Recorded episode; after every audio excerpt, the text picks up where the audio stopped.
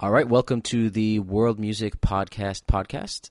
Today's theme of music uh, really deals with a band that is in the Afrobeat world, and we're going to be looking at some of the musicians that play in the band Antibalas and some of their uh, their side projects.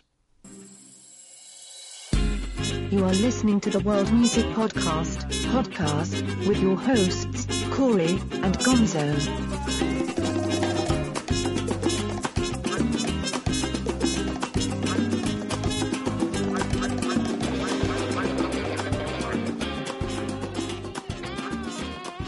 All right, welcome to the World Music Podcast podcast.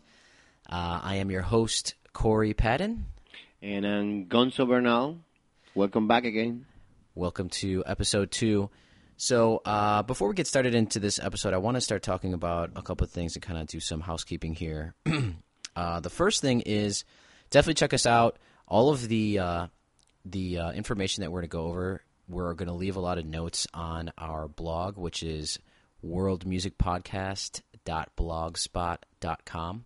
So if you're curious about some of these bands, you can get some more information online there. I'm just going to put the notes from the episode there. Um, and then in addition, you can email us if you if you're in a world music band and you want to you know get some exposure, or if you want to, um, you know, tell us about some music that you're listening to that's pretty cool. Definitely email us at Mundo Musica Podcast. That's M U N D O M U S I C A podcast at gmail.com.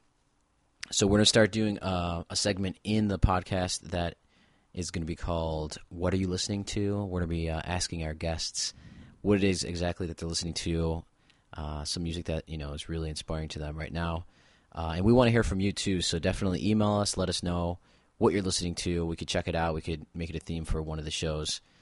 Um, the next thing I want to talk about is uh, the show structure. So every week, just to kind of keep everybody up to date here, we're going to be talking a lot about uh, artists that play specific styles of music in specific genres. Um, you know, they could exist anywhere throughout the world. We definitely talk about a lot of American artists, but some of those artists they play uh, a, a, style of music that may have been uh, produced or first created in a uh, you know specific area of the world, what have you, Ireland, Venezuela, kind of Yeah, goes on and on. Name it. And uh, some of the shows are just going to be about those styles of music and some of the bands that play those styles of music. But sometimes what we'll do is we'll highlight a specific instrument. So we have some plans to highlight uh, a couple of instruments. We want to look at those instruments, where they're from, the type of music that's created with those different instruments. Uh, and again, if you have any ideas about uh, some of the themes of some of the shows, definitely just let us know. Shoot us email. Um, today, today's beer Yeah. the band that we're looking at and we're going to be talking a little bit about is Antibalas, and they are they originated from uh, Brooklyn, New York. They all got together there. There's about eleven guys in that band. So today's beer is by Brooklyn Brewery, and we're drinking the Black Chocolate Stout. Pretty intense. It is intense. We recommend that you open one bottle at a time for every two people. Okay. you don't try to go all the way by yourself with one bottle.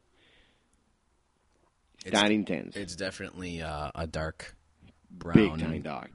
uh, beer here, and it's, tastes a little chocolatey in there. Um, all right, so the first episode we highlighted Gonzalo Bernal, which is the co-host, and we feel that the first couple episodes we want to get you up to speed to you know who we are, who your hosts are. So this episode is going to be about um, introducing myself. So Oh. we're we're going to get get a chance to learn a little bit a, a little bit about myself. Can I, what kind of questions can I? So Gonzo, you could ask me everything. Uh-oh. Um, Are you sure? I mean, I'll I'll say uh, I plead the fifth to certain questions. Well, you can always cut that from the. Uh, Oh yeah, yeah. We, Oh, could, okay. we could edit Yeah, that yeah. out. Right. Um, so before we get into that, though, I just want to also make a note that this podcast is going to be tagged as explicit. At times, we might say a couple cuss words, so um, you know, we want to just make you uh, uh, forewarned. And then, um, without further ado, Gonzo, let's let's let's Okay, see, let's hear the interview. Well, Corey, um, like I said, Corey is, uh, is playing with me in La Única, and um, to be honest, Corey was uh, finding Corey was like a miracle for the band because uh, we were thinking about you know dropping the project and everything. Because uh, we ran into a very unable uh, to play our style of music kind of guitar players in the past. Um, but now we have Corey, and uh, it's been a privilege to play with this guy around this country. So, Corey, how do you, how do you, how did you get involved in music? Is it a family thing? Is it by yourself? How was it? Um, I'm actually the I would say the only musician in my immediate family. So I don't know what it was. I I think I was I don't know why I was interested in music. I think that I I really wanted to I think it was MTV or something like that. You know, just watching music videos. Yeah. and I was really young though. I think I was 11 years old. Uh huh. and I know I was interested in music because I would watch music videos and I was like really excited about that. And I think I told my father or somebody, I was like, I want to play music or something, or I want to try something out. And Wow. at the time, someone I knew was taking uh, piano lessons, and that was the first thing that my father signed me up for. He said, "Hey, um, you know, let's try it out. Let's you know have have you go through piano lessons."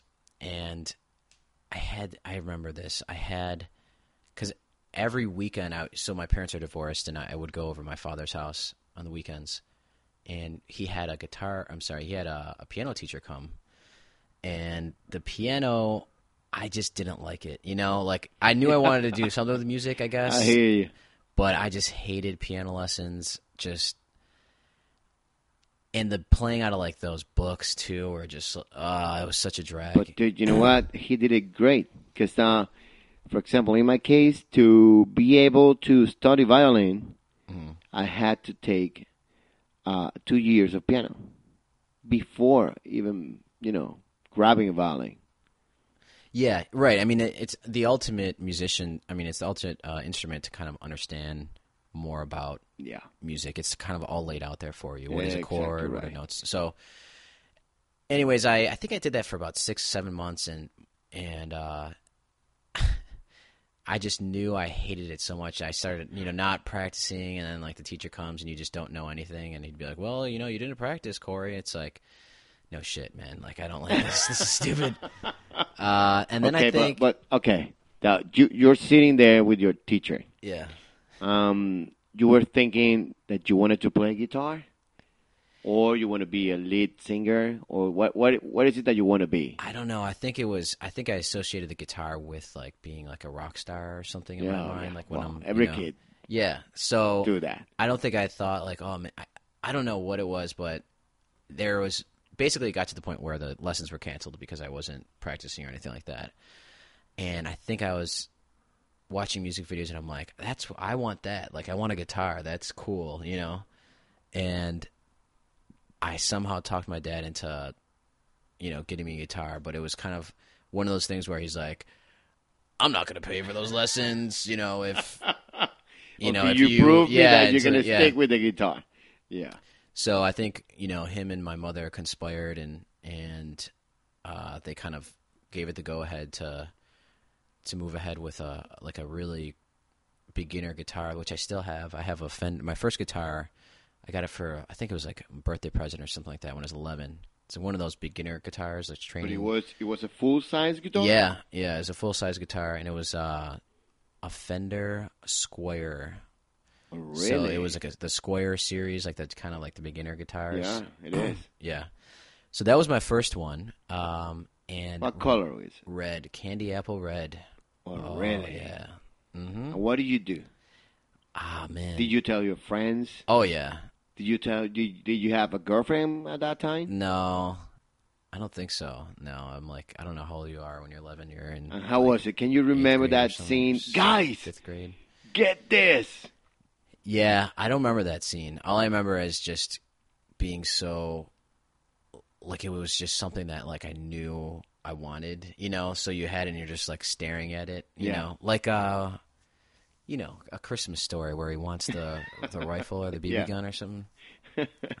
yeah, I was having kind of like little fantasies about it throughout the day. But so I got the guitar, and then I also had to find a place to go get guitar lessons. So naturally, we went to this um, this guitar shop. So then at that time, I was getting you know, both my mother and my father were driving me to guitar lessons. It just wasn't something that was happening like when I was at my father's house. So there's a place. I'm from Buffalo, New York, by the way. There's a place in Buffalo called Elmwood Music. I think it was Elmwood Music. Yeah, Elmwood Music. And that was the place. It was just a little guitar shop in Buffalo. They sold everything, but they also had guitar lessons. I went through like I think two guys at first. They kind of like just threw like the new kids around to anybody who ever wanted to teach them. And then I stuck with one guy who now actually owns that same establishment. He renamed it. It's Kenmore Music now, which is on the outskirts of Buffalo. But uh, he gave me my first lessons, and it wasn't. We had a book, but it was more sit down and like, what do you want to play? You know, Nice. you're like 12. It's like, what do you want to play? It's like Nirvana or Uh, which one Red was Hot Chili? Peppers. it was a song that you wanted to play, right? oh man, Which one was it? I think it was uh, All Apologies by Nirvana. Oh my God! Yeah. So I couldn't put a million bucks in the t- on the table to bet that you were Uh. Searching. You were in the quest to play Nirvana song. well, I mean that's basically the time frame. Yeah, you know, yeah, um, yeah. what 1995 or oh, something they like that. huge, man. So they yeah, they obviously just blew up, and then that unplugged album came out, so it's on the radio all the time, and you're just struggling with learning. You know, the guitar is a weird instrument because, Hmm.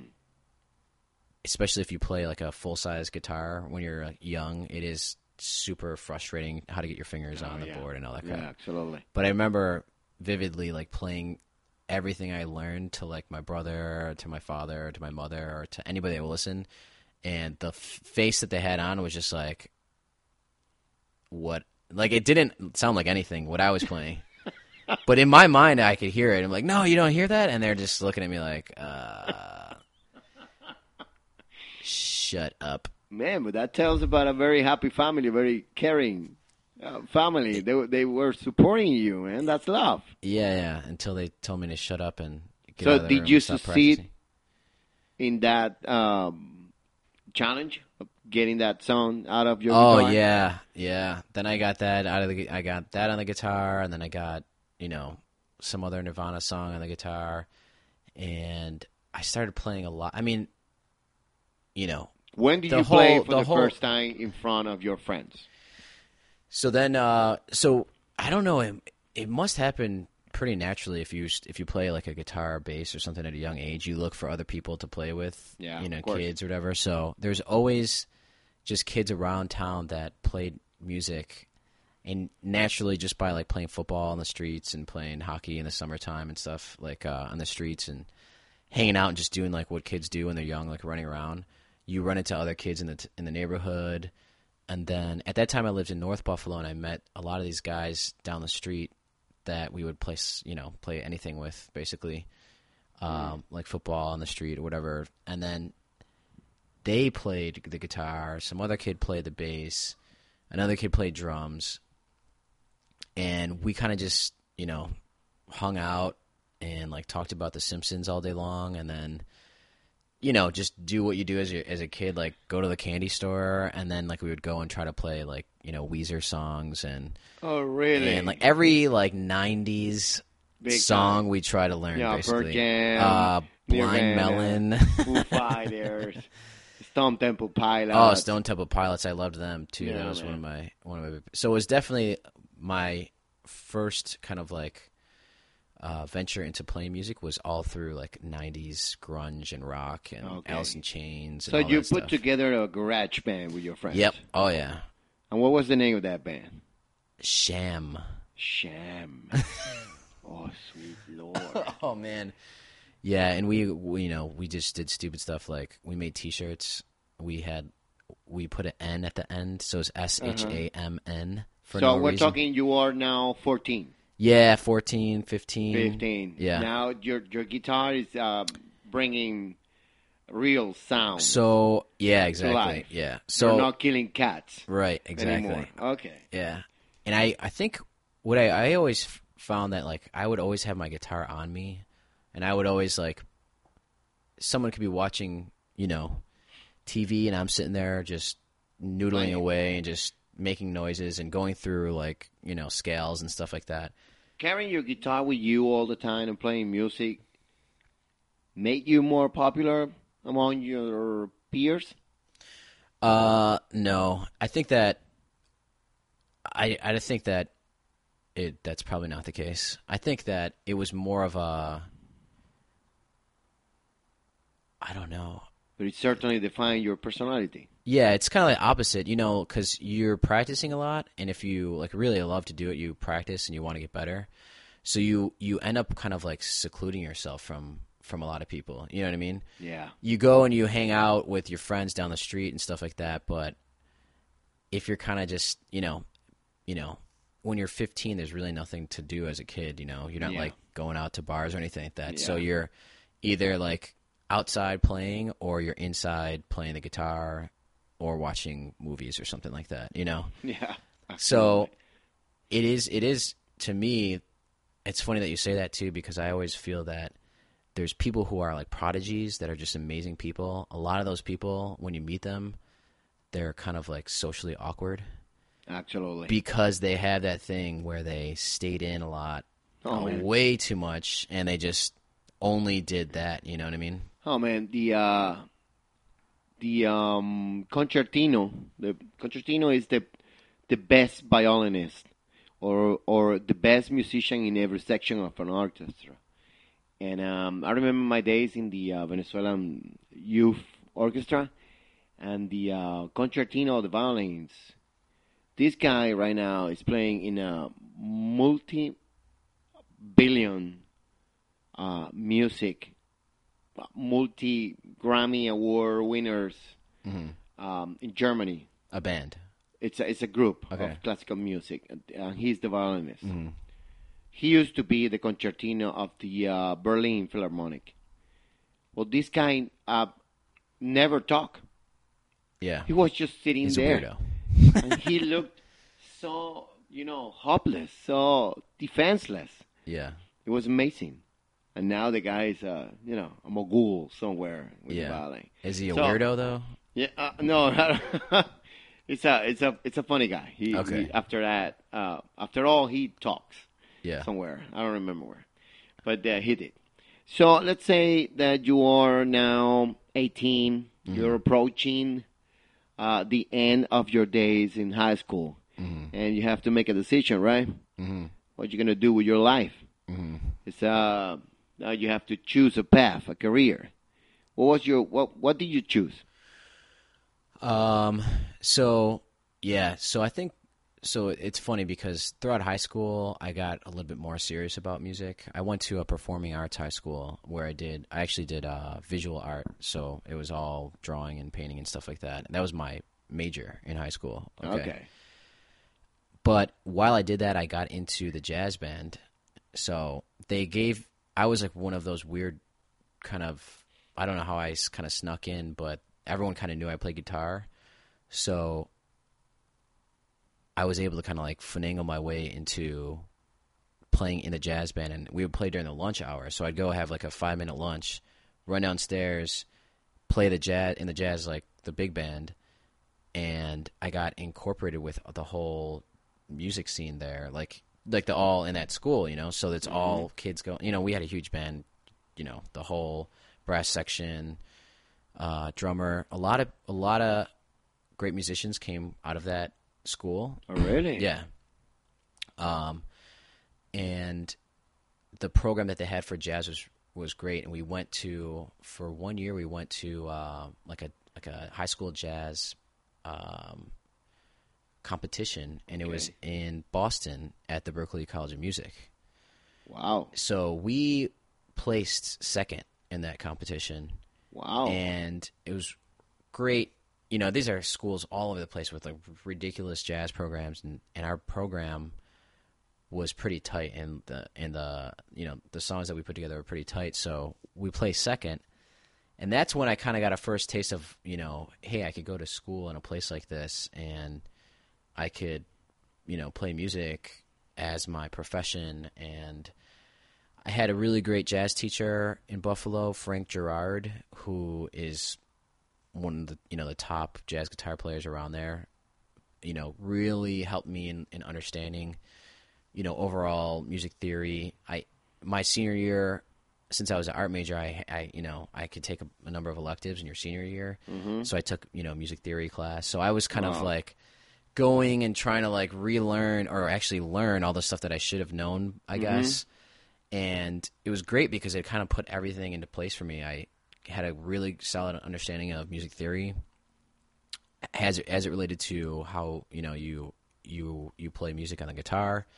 A lot of jazz background. I got into jazz bands, so I was playing around like 18, 19. I was playing in a couple uh, like jazz combos with some, some of my you know really good friends. We'd Wow, we'd play you know just jazz clubs around and anywhere that you know we could find a gig pretty much. Yeah. So all this stuff is kind of happening simultaneously, and I wanted to go to Berklee, and I applied, got accepted. So you choose.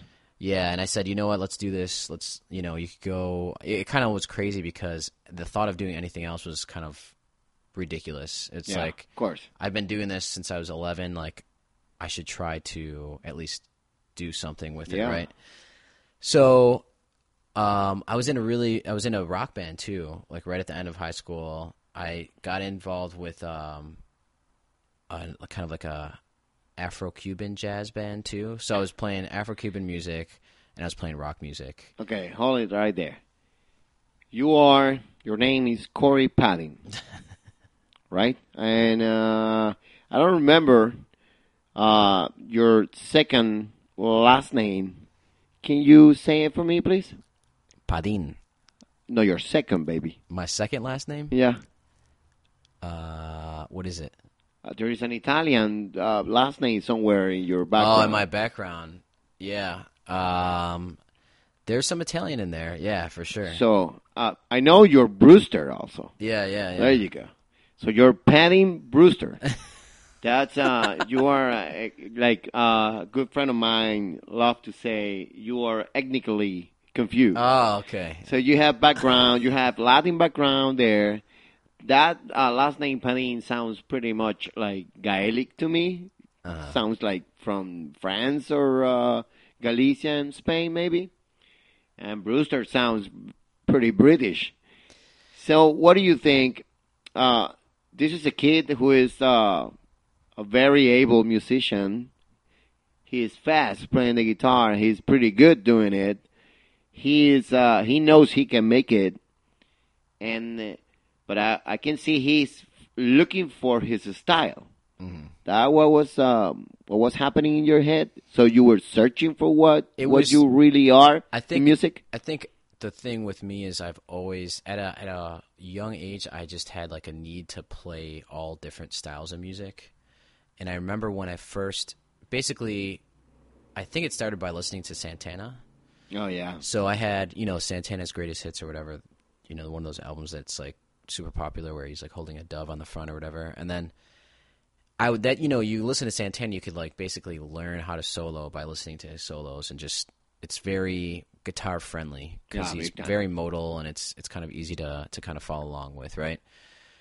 So then from there, I kind of was like, wait, there's all this other music out there. You know, I'm sitting here playing like Nirvana and, and Alice in Chains. And I guess then- that those bands are in the past at that moment, right? yeah, well, I always, you know, you still love that music, but I think I just had a, a craving to like learn everything. I had, I would started going and like ransacking like everybody's CDs in the house, mm-hmm. and I remember coming across like a Vibe, Vibe magazine yeah. uh, had a CD where they had all these different types of funk songs, and you know, my mother liked Earth, Wind, and Fire and stuff like that. So like, you always hear this music, and there's CDs, you know, you'd come across too, or, or I'm sorry, cassette tapes that you come across, and you would listen to it, and I would listen to it. And I remember listening to Rick James There you go.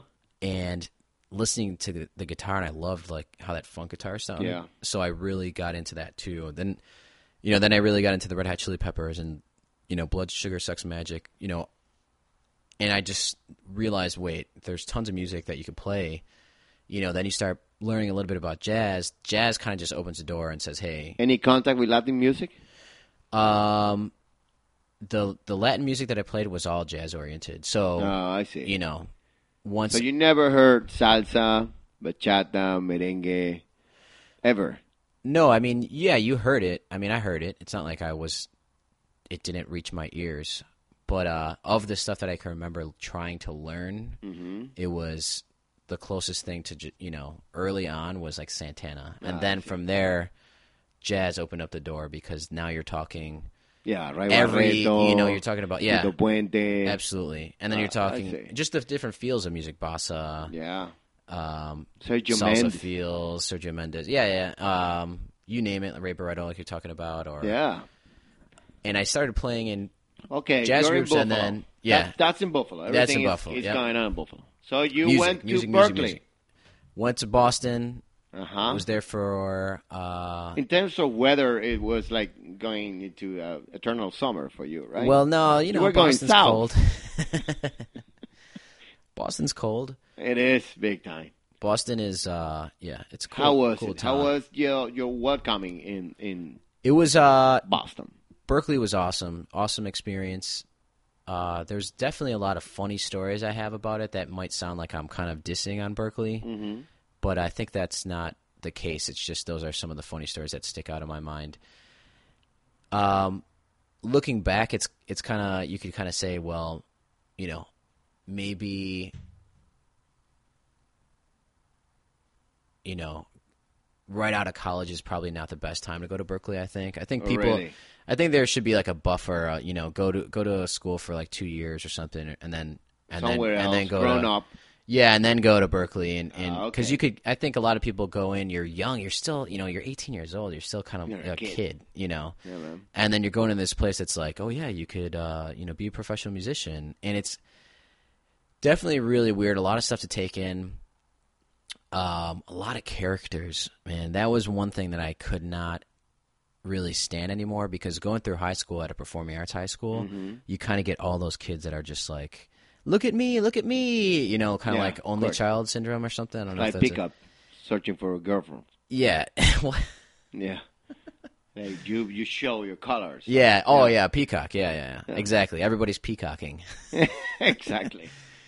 And uh you know, then you get to college and everyone is the same kind of like, "Hey, there was honest to god, there's people dressed up as like their idols. Like there's guys that could play exactly like Stevie Ray Vaughan Oh my god. and then they would wear like everything that he would wear and just walk around and they didn't think that they were dressing up but you just looked at like all these caricatures of people everywhere wow. and it was that was one of the things that I was kind of like I feel like I didn't get like just normal people that you could hang out with. Like I had some friends that went to BU, so I would go to Boston University to hang out with like quote unquote like normal people because Did you have any friends from from those days?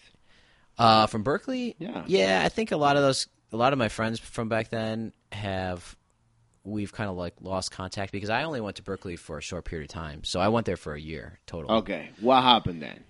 I think uh, definitely just the overall tuition is, is kind of intense over there. Yeah. I had a I had a, a partial scholarship the first year, and then because I did I split up the semesters, so the second semester I was kind of like this might not be the the right way to go. It's I'm going to be leaving school, you know, in three years or two years or, four years. I'm going to have like a a music degree, and I'm going to be like you know 120 thousand dollars in debt or something mm. crazy. Yeah. And I'm meeting all these people that graduated and they just are like real estate salesmen and like they're amazing musicians. And- Wow. but they have to pay back. Well, yeah, and they got to pay back, and you're pumping out like all these people like every year. It was really weird. It's just super weird. People were going to the school just to meet up with other great musicians, mm. and then leaving the very next year. so it's like a it's like um let's say it's um professional Networking, hangout networking event. Yeah, I mean, it was great. Don't get me wrong; like some of the best instruction, or the, you know, that you could probably find. Yeah, in the you know, world. Yeah, and they had the they would just give prodigies like full rides. So you got all these people coming in who were on a full ride because they were like an amazing flamenco player. Yeah, of course. From you know some guy from Spain, like just all these people, these guys from freaking Japan that were like Allan Holdsworth knockoff, like ripoffs. Like it was just so a lot to take in, Mm-hmm. and I feel like n- the hardest part was for me to find like someone that was normal. I think my second semester, I found someone that was like normal that I was roommates with. I'm like, oh my god, you know, finally it's like someone you could just like you like football, you like Yeah. hockey. You like girls, you know. yeah, that's well, that's uh, yeah. Well, I do. Um, Well- um, I don't want to get in your private life. It's um. That's, okay. That's your own business. Well, I'm saying that you know a lot of you get like a music you know nerd type of feel from a lot of the kids. Yeah, exactly. So it's like you'd go out and like everyone's trying, you know, you. everyone's trying to, you know, I'm, you know, you're trying to meet girls and stuff like that, and everyone's kind of like, so, uh, oh, did you hear that doorbell ring? Yeah, it rang in uh, perfect fifth, and you're just like, oh, Oh. shut up. and Oh then uh, you instantly, God. after someone says that, you instantly hear like all the girls in the room walk out. And they're like, okay, music nerds. You know what I mean? Oh, sweet lord. So yeah, that was it was part of the experience. I, I ultimately I just said, you know what? Do you had any girlfriends at Berklee? Uh, there were uh, hot girls there, or I think I had some girls that were waiting for me at home, so I think Oh, I. oh, oh, oh. Okay, I forgot. You own, you own Buffalo. Uh, this is a guy who lives in an apartment, uh, which uh, living room is crowned by this uh, flag of the uh, Buffalo Bills. By Yeah, the way, exactly. It's, uh, that's an important piece of information here. Yeah. But let's say that you okay. You said uh, this is not the place for me. So what was the next step? What did you do? So I really got into actually producing music, and Uh-huh. that was the one thing that they gave us. Would you get back into Buffalo? Yeah, so I said I'm done with this. Went back to Buffalo. I really kind of didn't know what I was going to do. Mm-hmm. I really was like my side project was learning more about music production. They gave us Reason, which was like a software to record music.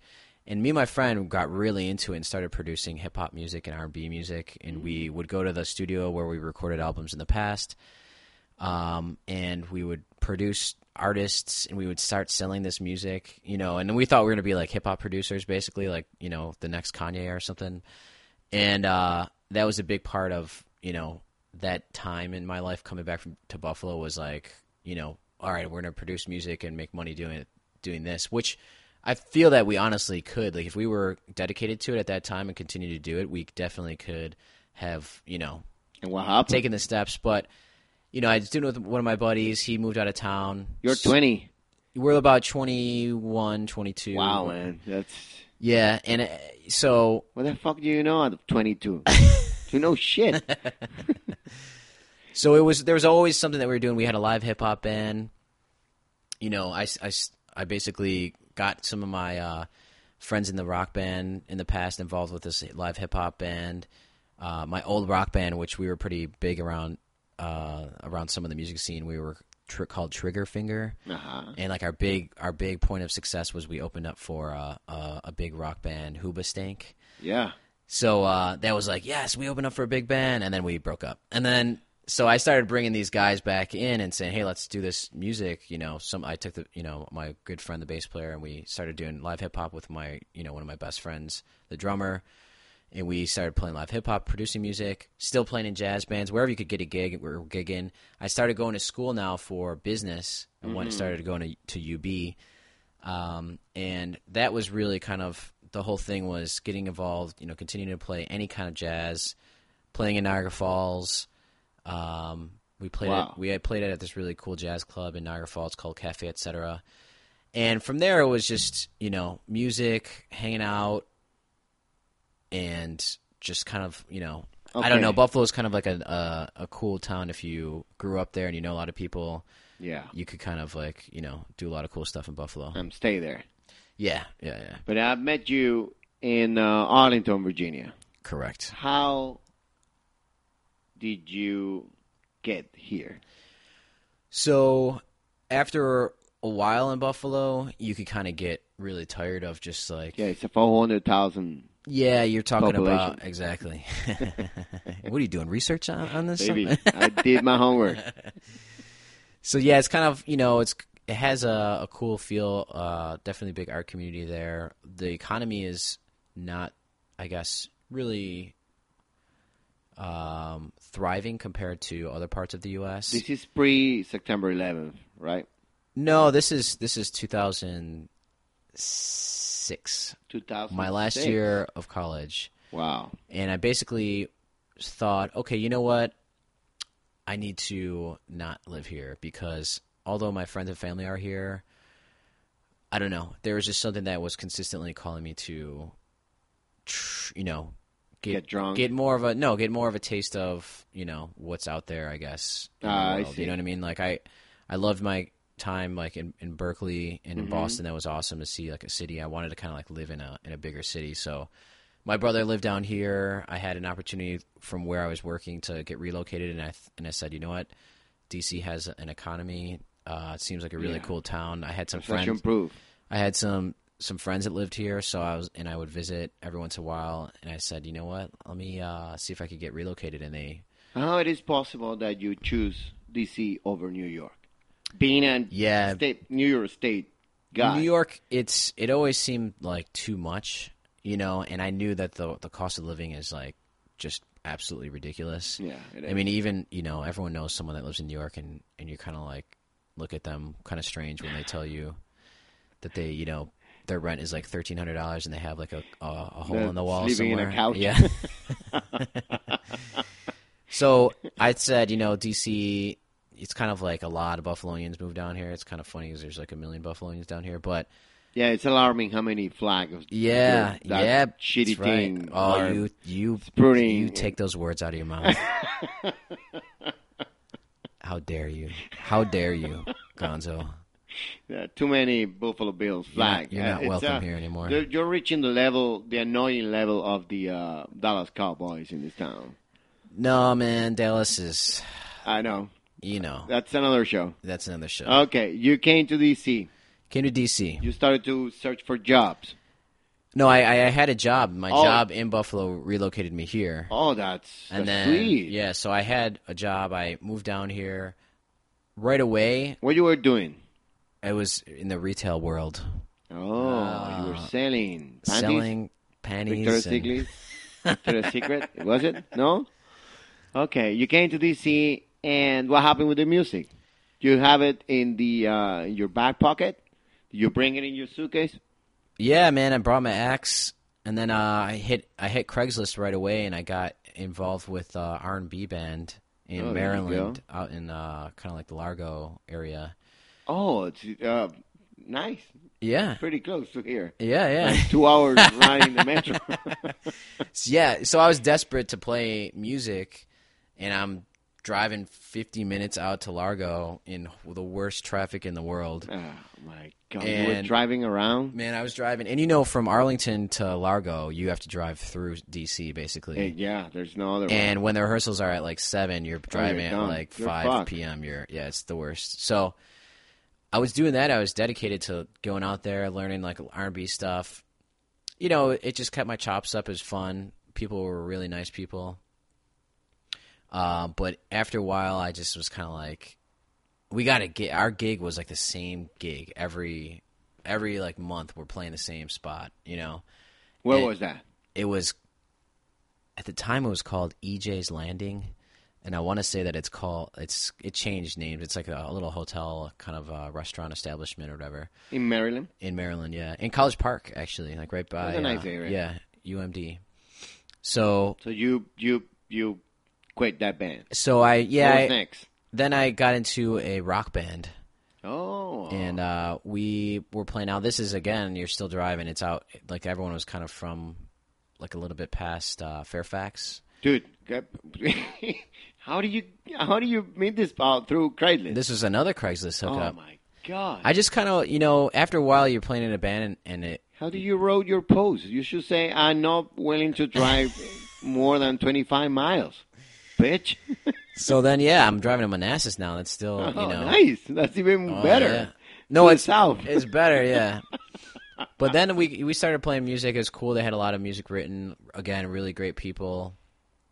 Um, playing in a place in Fairfax pretty often, and kind of going around playing state theater, getting a chance to to go do some cool stuff. But I think our our drummer left, and then that's when I was kind of like, okay, this is kind of hit the hit the wall here with this band. So it, it was really hard to find a new drummer, someone that was kind of like you know dedicated and stuff like that. So we kind of just stopped playing for a little while, and then it kind of just ended up being that we broke up. But um, then I know this is probably your next question. Then one day, One day, you found um, message, a post on Craigslist who in is who is Spanish. who is the author of that? Uh, it's a cool guy. He's handsome, smart. Oh yeah. Yeah, he's a beautiful guy. Uh, his name is Gonzo Bernal. Oh. I know him. He's a is a yeah, but he's married. Don't worry. is he a liar you- too? Uh, the what? Is he a liar too? Um, sometimes. But anyways, you found that that post over there, and it was in Spanish. Do you speak Spanish, Mister Padin? No, I do not speak Spanish. Oh, he doesn't speak Spanish. How in the hell? my my understanding of Spanish is, uh, you know, high school And why? one year, and then of intense year in college, and then just friends that spoke Spanish. But I understand there is a Puerto Rican somewhere in your Yeah, my father's Puerto Rican. So, Oh, there you yeah. go. But I never I never spoke Spanish, but I could like read it, I guess, in a way. Like, It's in your genes, bitch. so if I look at it, or if I like keep up with like yeah, looking at it's Spanish. in your blood. That's why you can dance. Oh, okay. I've seen this guy dancing, and he's a pretty able. He's not as able as his girlfriend, Oh. who is a wonderful dancer and a wonderful lady. She's she's she's just uh, wonderful. Um, but man, you answered that pose in a broken Spanish, See. and then you you I- came to an audition. Yeah, and uh, so it was it was funny because I was looking through Craigslist. I'm like, I need to find a band, and I saw this weird post, and I wanted to play in a Latin band. Like I that was like what I wanted to do. I'm like, this one's in Spanish, and then and then uh, I kept seeing it was like La Única Irish band, and I'm like, what the hell does that even mean? And I just didn't understand. I understand most of it, like audition, come to an audition, and it kept saying La Única Irish band, and I am thinking in my head like, what? but I remember thinking like, okay, I'll respond. This sounds like it's like whatever, and uh, I think that's when I met all you idiots. Big time. Well, just two of us, Okay, Mr. John Yeah, yeah. and me. and then uh, I came to that audition. I I just brought my. Uh, You won the contest. I brought You my- wasn't as handsome as we were, you know, the kind of handsome guy we were expecting since we were pretty handsome people in the band. But it's Yeah. okay. Okay, You're a pretty able guitar player, and then you made the band. Actually, we've Yeah. been playing together for three and a half years now. Three years, three and a half. Three and a half, I believe. Yeah. So then that's how I got involved with La Única, Yeah. and the the rest is history. uh, no. What uh, What are you seeing in the future? What What do you forecast for your for the music you have in your blog? Um, I would say, uh, you know, I think that with La Única, there's just a lot of places that we can go. I see that the music, the music that we're writing is kind of coming out a little bit uh, easier. Yeah. Um, so I, th- I, de- I definitely see us being a force here locally in DC Mm-hmm. and playing. I think we got some gigs coming up that are pretty big. I could see us opening up for some some pretty big acts locally, Yeah. um, and making some some really cool stuff. I definitely see that La Única could move into more of a electronic kind of feel. I think everyone's really interested in adding, you know, synth and stuff like that, and, and drum machine type things, and, and MPCs, and Oh yeah. everyone's kind of, you know, I think I have one more question, Mr. Yeah. Padin. How much do you think you have changed from that kid that was searching uh, through so many music genres uh, to this guy who is uh, making a very hard to define music with uh, pedals, your guitar, uh, your um, your iPad, and um, how how much do you think you have changed? oh, That's a tough question. I don't. I don't know. Like, uh, I think that your mindset starting off in music is so.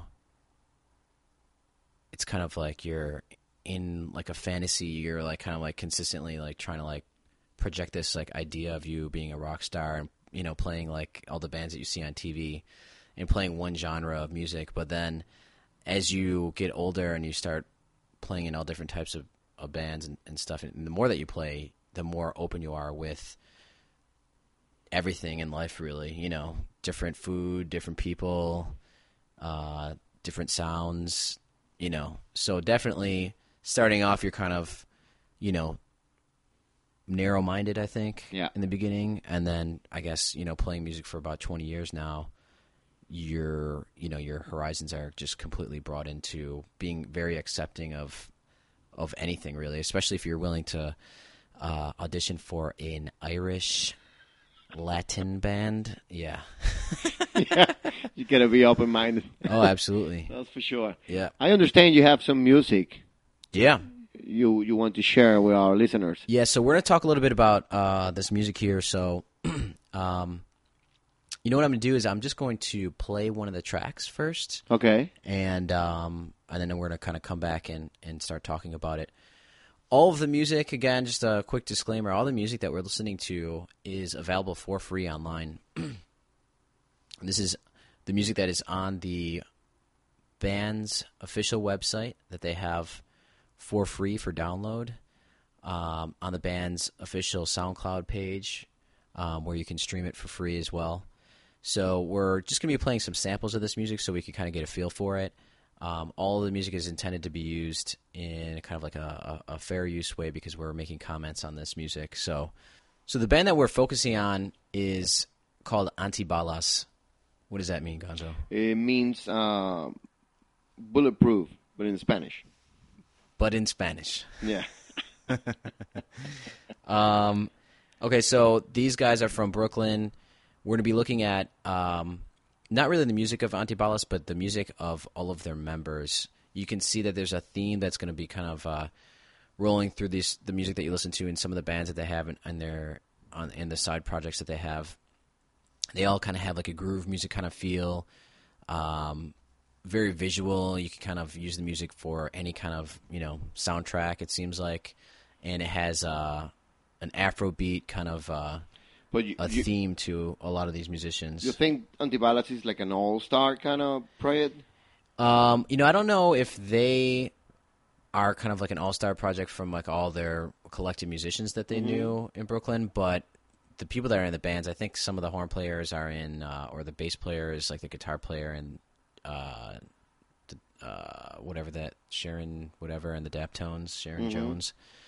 So I know I don't know what came first, like these other big bands Yeah. or Antibalas, but I know that they formed to kind of feature Afrobeat music and feature music created um, Wow. by Fela Kuti, and then and that style of music, and then I guess there was just a consistent need where they were playing parties and stuff like that in, in New Yeah. York, and then they uh, they started making some EPs and some albums and stuff, and nowadays I think this is I think they formed in like the late '90s, so you know you're looking Yeah, at like 1998 yeah in Brooklyn, New York. How about that? yeah, so we're gonna be checking out some of the music um, by some of the, the the musicians that play in this band. The band has about eleven pieces, Yeah, it's a big band. big band. So all these guys are really talented, and we'll take a closer look at their music. Go for it. All right.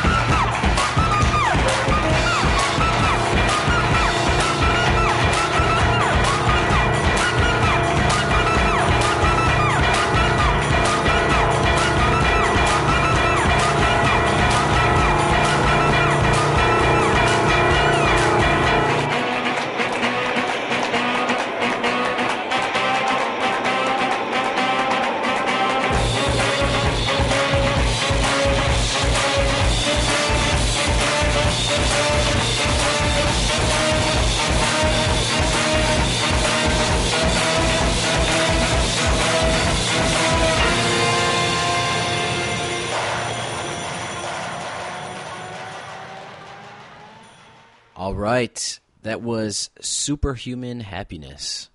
So, the theme of the show is really um, about the members of the group Antibalas. And uh, this is actually one of the members of Antibalas, Stuart Bogie. He was uh, conductor for the band for a while. and you can hear it in this music where Antibalas is an Afrobeat band and it has that kind of uh, just groove oriented feel. Almost sounds like uh, some dated funk with a little bit more of like African influence and African wi- rhythms. Um, and this group, his side project that he he went to make, actually has some of that those same elements. We actually were watching the video, and the video for this uh, this song is is pretty cool. It's basically just snippets of a hundred close-ups of putting a certain piece of clothing on in famous movies. So Yeah. whenever you get like a close up of you know the badass in the movie about to go you know kill some aliens or something, and and they suit up first, it's just like it's like uh you know you, I suggest going over to their website because it's hilarious uh, and checking out this good. video. it's pretty intense. You can feel you can feel also feel like um, strong Latin percussion in the the background. Oh yeah, oh yeah. And the name of the song is uh, "Elevator Elation." So, once you go online, if you want to check it out, go check out "Superhuman Happiness," "Elevator Elation." The song it just kind of builds and builds and builds and builds, Yep, and yep. it almost has that just kind of continuous groove Never stop. And then you hear the horns come in too, and it's Mm-hmm. just building and building and building, and more tension and more tension and more tension. It almost sounds like it was meant to be put in a movie, you know, exactly. like it's soundtrack music. You're right. Um, so yeah, so we're gonna be looking at all uh, some of these musicians basically that are in Antibalas, and And where do you find uh, where do you find Antibalas? So Antibalas, I first saw them. Our drummer actually, uh, Matt is really he's into them because he's kind of he was in New York for a while. They they're they kind of originated in Brooklyn. A lot of big musicians are in tons of different bands, and they are really big in the whole Afrobeat scene. and kind of like the Afrobeat revolution, if you want to call it that, because that's definitely a, a lot of music that's uh, being played by a lot of uh, musicians, I guess, all throughout the U.S. now. Um, and I saw them on when they, he was telling me about them, and then simultaneously I saw them on Jimmy Fallon, I believe. Oh, like really? One of their live shows uh, on Jimmy Fallon. And I was like, wow, this band is sick. And then Matt was kind of like, yeah, I told you. And then I ended up going and seeing them at a show last year at the Black Cat in D.C and uh, so I, I thought it was pretty cool because they're playing music that is basically African. They're playing, you know, uh, music inspired um, by Afrobeat musicians, and they're very involved with uh, conducting music for. Um, you know the, the the Broadway shows of of uh, Fela Kuti, and kind of bringing that music back to life. Got it. So our friend actually plays in kind of like an Afrobeat band. um, I see. Brian, I think Brian plays in an Afrobeat Yeah, band. We got to get him in on the on the podcast. He'll be here. Um, but then I started looking more into these musicians, and they're in all different types of band. Actually, in Superhuman Happiness, I believe the bass player is also in Antibalas as well. Mm, okay. So they kind of share. It's like a collective of musicians that, Yeah, that you know, happens. you know, they they just share these kind of like ideas and they start forming little side projects. So I thought it's cool to explore a band that is doing you know a world music kind of thing, bringing that that style of African music to the ears of Americans. And then I also wanted to explore some of these side bands. So we'll look at another one too. I'm going to play another song right now.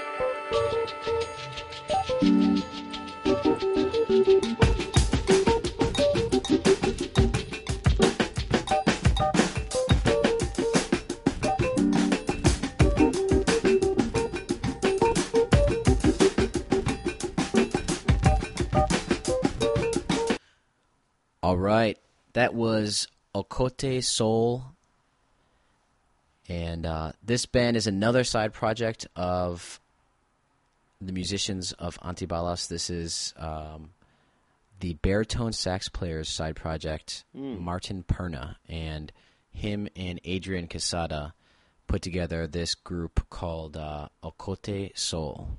That's how they call uh, palm trees in Mexico, ocote. Ah, okay, Yeah. okay. There you go. So yeah, I mean that song was again, you know, coming coming through with the Afrobeat feel. Definitely, you know, it's it's kind of weird because the music to me before I really knew what Afrobeat was, listening to that, what it sounded like was uh, that whole feel is just kind of I, I I call it groove music Yeah. or that's kind of like in a vein of kind of like a jam band kind of feel. There's a lot of like jam bands where the drummers get that kind of funky drummer kind of continuously Yeah, ongoing on beat. ongoing in a loop Yeah. and the music kind of builds and builds, but these guys add another element where it's it gets a little bit spacey. Mm-hmm. Sounds like something that could kind of be like uh you know, in kind of like a a lounge type of feel, I guess Yeah, if man. you want to put you know it that what is way. interesting? Very interesting. The vocals.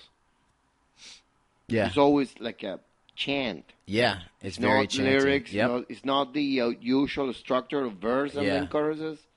No, man. It's This just is like just and like that's that's part of the whole Afrobeat thing is Oh, it's like you go. very chanty, you know, so people singing. can't repeat it. It's, Yeah. uh, it, it it fits perfectly with the ongoing, Yeah, you know, grooving thing. and these all these videos are cool too because Yeah. it's just like certain just- scenes that are I just saw happening. one million coconuts, Yeah. man. So definitely this this is great because uh, we're going to listen to I think one more musician um, that has to do with Antibalas. Um, but yeah, let's keep it rolling. So I'll just uh, play one more here for you.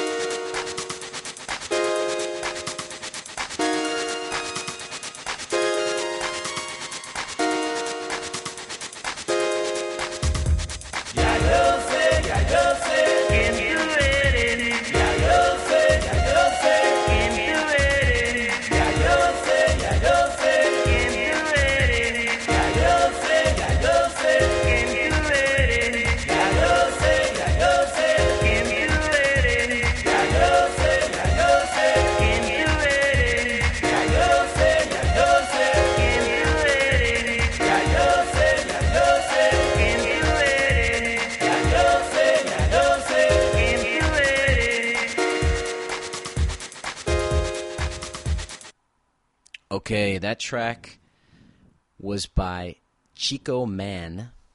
And now, Chico Mann, I don't, you know, I'm not sure if he's an official member of Antibalas, but um, when I saw him last year, or when I saw Antibalas last year, Chico Mann was playing guitar for them. And in, in a lot of the Antibalas videos, you see Chico Mann being kind of like an honorary guest guitar player. I'm not sure if he's like officially a member now, but Chico Mann is another one of those artists that plays with Antibalas, has his own music on the side, has that Afro beat feel, and just from the track that you heard, uh, we were listening to Ya Yo Say, Yep. Now I know. and it, Gonzo, that's exactly what you were saying. You earlier you said it's kind of like a chant, you It know, or is. just kind of like You know, but it, there is a message. Uh, the lyrics were in Spanish, whatever lyrics they were there, and he was talking about masks and uh, remove the mask, so I can see who you really are. ah, Yeah, it was. It's interesting, but it, it's it's. This one was a mix of electronic and uh, Yeah. it was pretty intense. So he, I, I think he does a lot of the guitar work and sequences a lot of the stuff too. But it's almost like this music, which is you know from the '70s in in Africa, and it had that chant feel. It's kind of telling a small story, and it has like a a reoccurring kind of theme, and all the music is just kind of grooving along. yeah. But I mean, that's nowadays kind of what a lot of electronic music is. You know, when you when you hear the the vocals, it's kind of like one This phrase one is somewhere in repeated over. yeah. And this is kind of he's kind of almost putting it out there for you, like plain as day. Like you know, this is you know this music is very you know relevant because it has Yeah. that feel of uh, Absolutely. being very electronic and and, and groove oriented. Very interesting selection, Mr. Padin. Yeah, yeah, yeah, yeah, absolutely. So uh, those are the songs that we're going to listen to today. Again, if you, you know, some of this stuff we're just kind of talking out our ass too. So if you have any suggestions, if you want to make any uh, corrections to what we've been saying, feel free. Email us mundo musica podcast at gmail.com, M-U-N-D-O M-U-S-I-C-A podcast at gmail.com. Go to our blog, World Music podcast dot blogspot dot com. Yep. Um, I sounded like I was stuttering there, but I I don't know what happened to me. I like my brain was slowing down or something like that. Well, you have been talking about yourself for a long time now. Yeah, no. Give me give me a chance to talk about myself, and I'll yeah. go on for uh, three you're hours. having like a connection is having problems somewhere. Cable is so yeah. Cables in my brains are mixed up. Yeah. Um, so we're gonna end it there. Uh, again, email us. Let us know if you have any uh, suggestions on, on on some of the themes. La Unica, our band has a pretty big gig coming up Yep. on November 26th. We're gonna be opening up for Desorden Público from Venezuela. How about that? It's considered between among the uh, the five five top ska bands in the world. and they are they're from Venezuela. Yeah, they have been playing. They have played in everywhere from Australia all the way to Hungary. Mm-hmm. It's unbelievable. These guys are huge. Yeah, so that's definitely fun. I think uh, what we're going to try to do is uh, get a kind of a quick uh, interview with some of those guys if we can talk to them. So we know that either the next show or the show after, we're going to be looking at ska.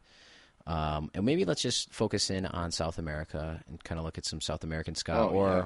wherever that takes us, kind of go on like a little journey of of uh, uh, Latin ska. Let's do This that. very huh? interesting. It is interesting, man. you know what we should do? In and this, that's right up your alley, podcast? alley, because you you're a big Desorden fan, right? Yeah, yeah. Well, uh, some of them are my friends actually. Oh, from, really? From my college days, like in two centuries ago. Yeah. But anyways, uh, you know what we should do? We should describe the places from from where these people Okay. are coming. For example, we get Brooklyn is a different country from Manhattan.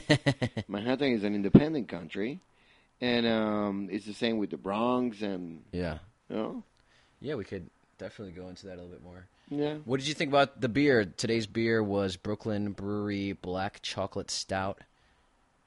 Pretty intense. It's worth to try it. Yeah, I think there's a lot of Brooklyn, uh, Brooklyn beer, Brooklyn Brewery beer around, but the stout kind of stuck out. I never really saw the the chocolate stout, so I had to try it out.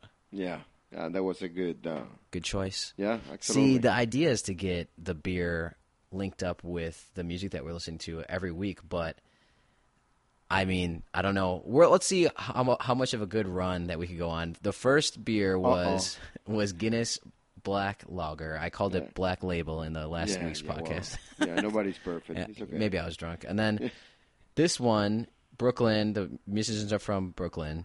Uh, we're Brooklyn. We're drinking Brooklyn Brewery Mm-hmm. beer.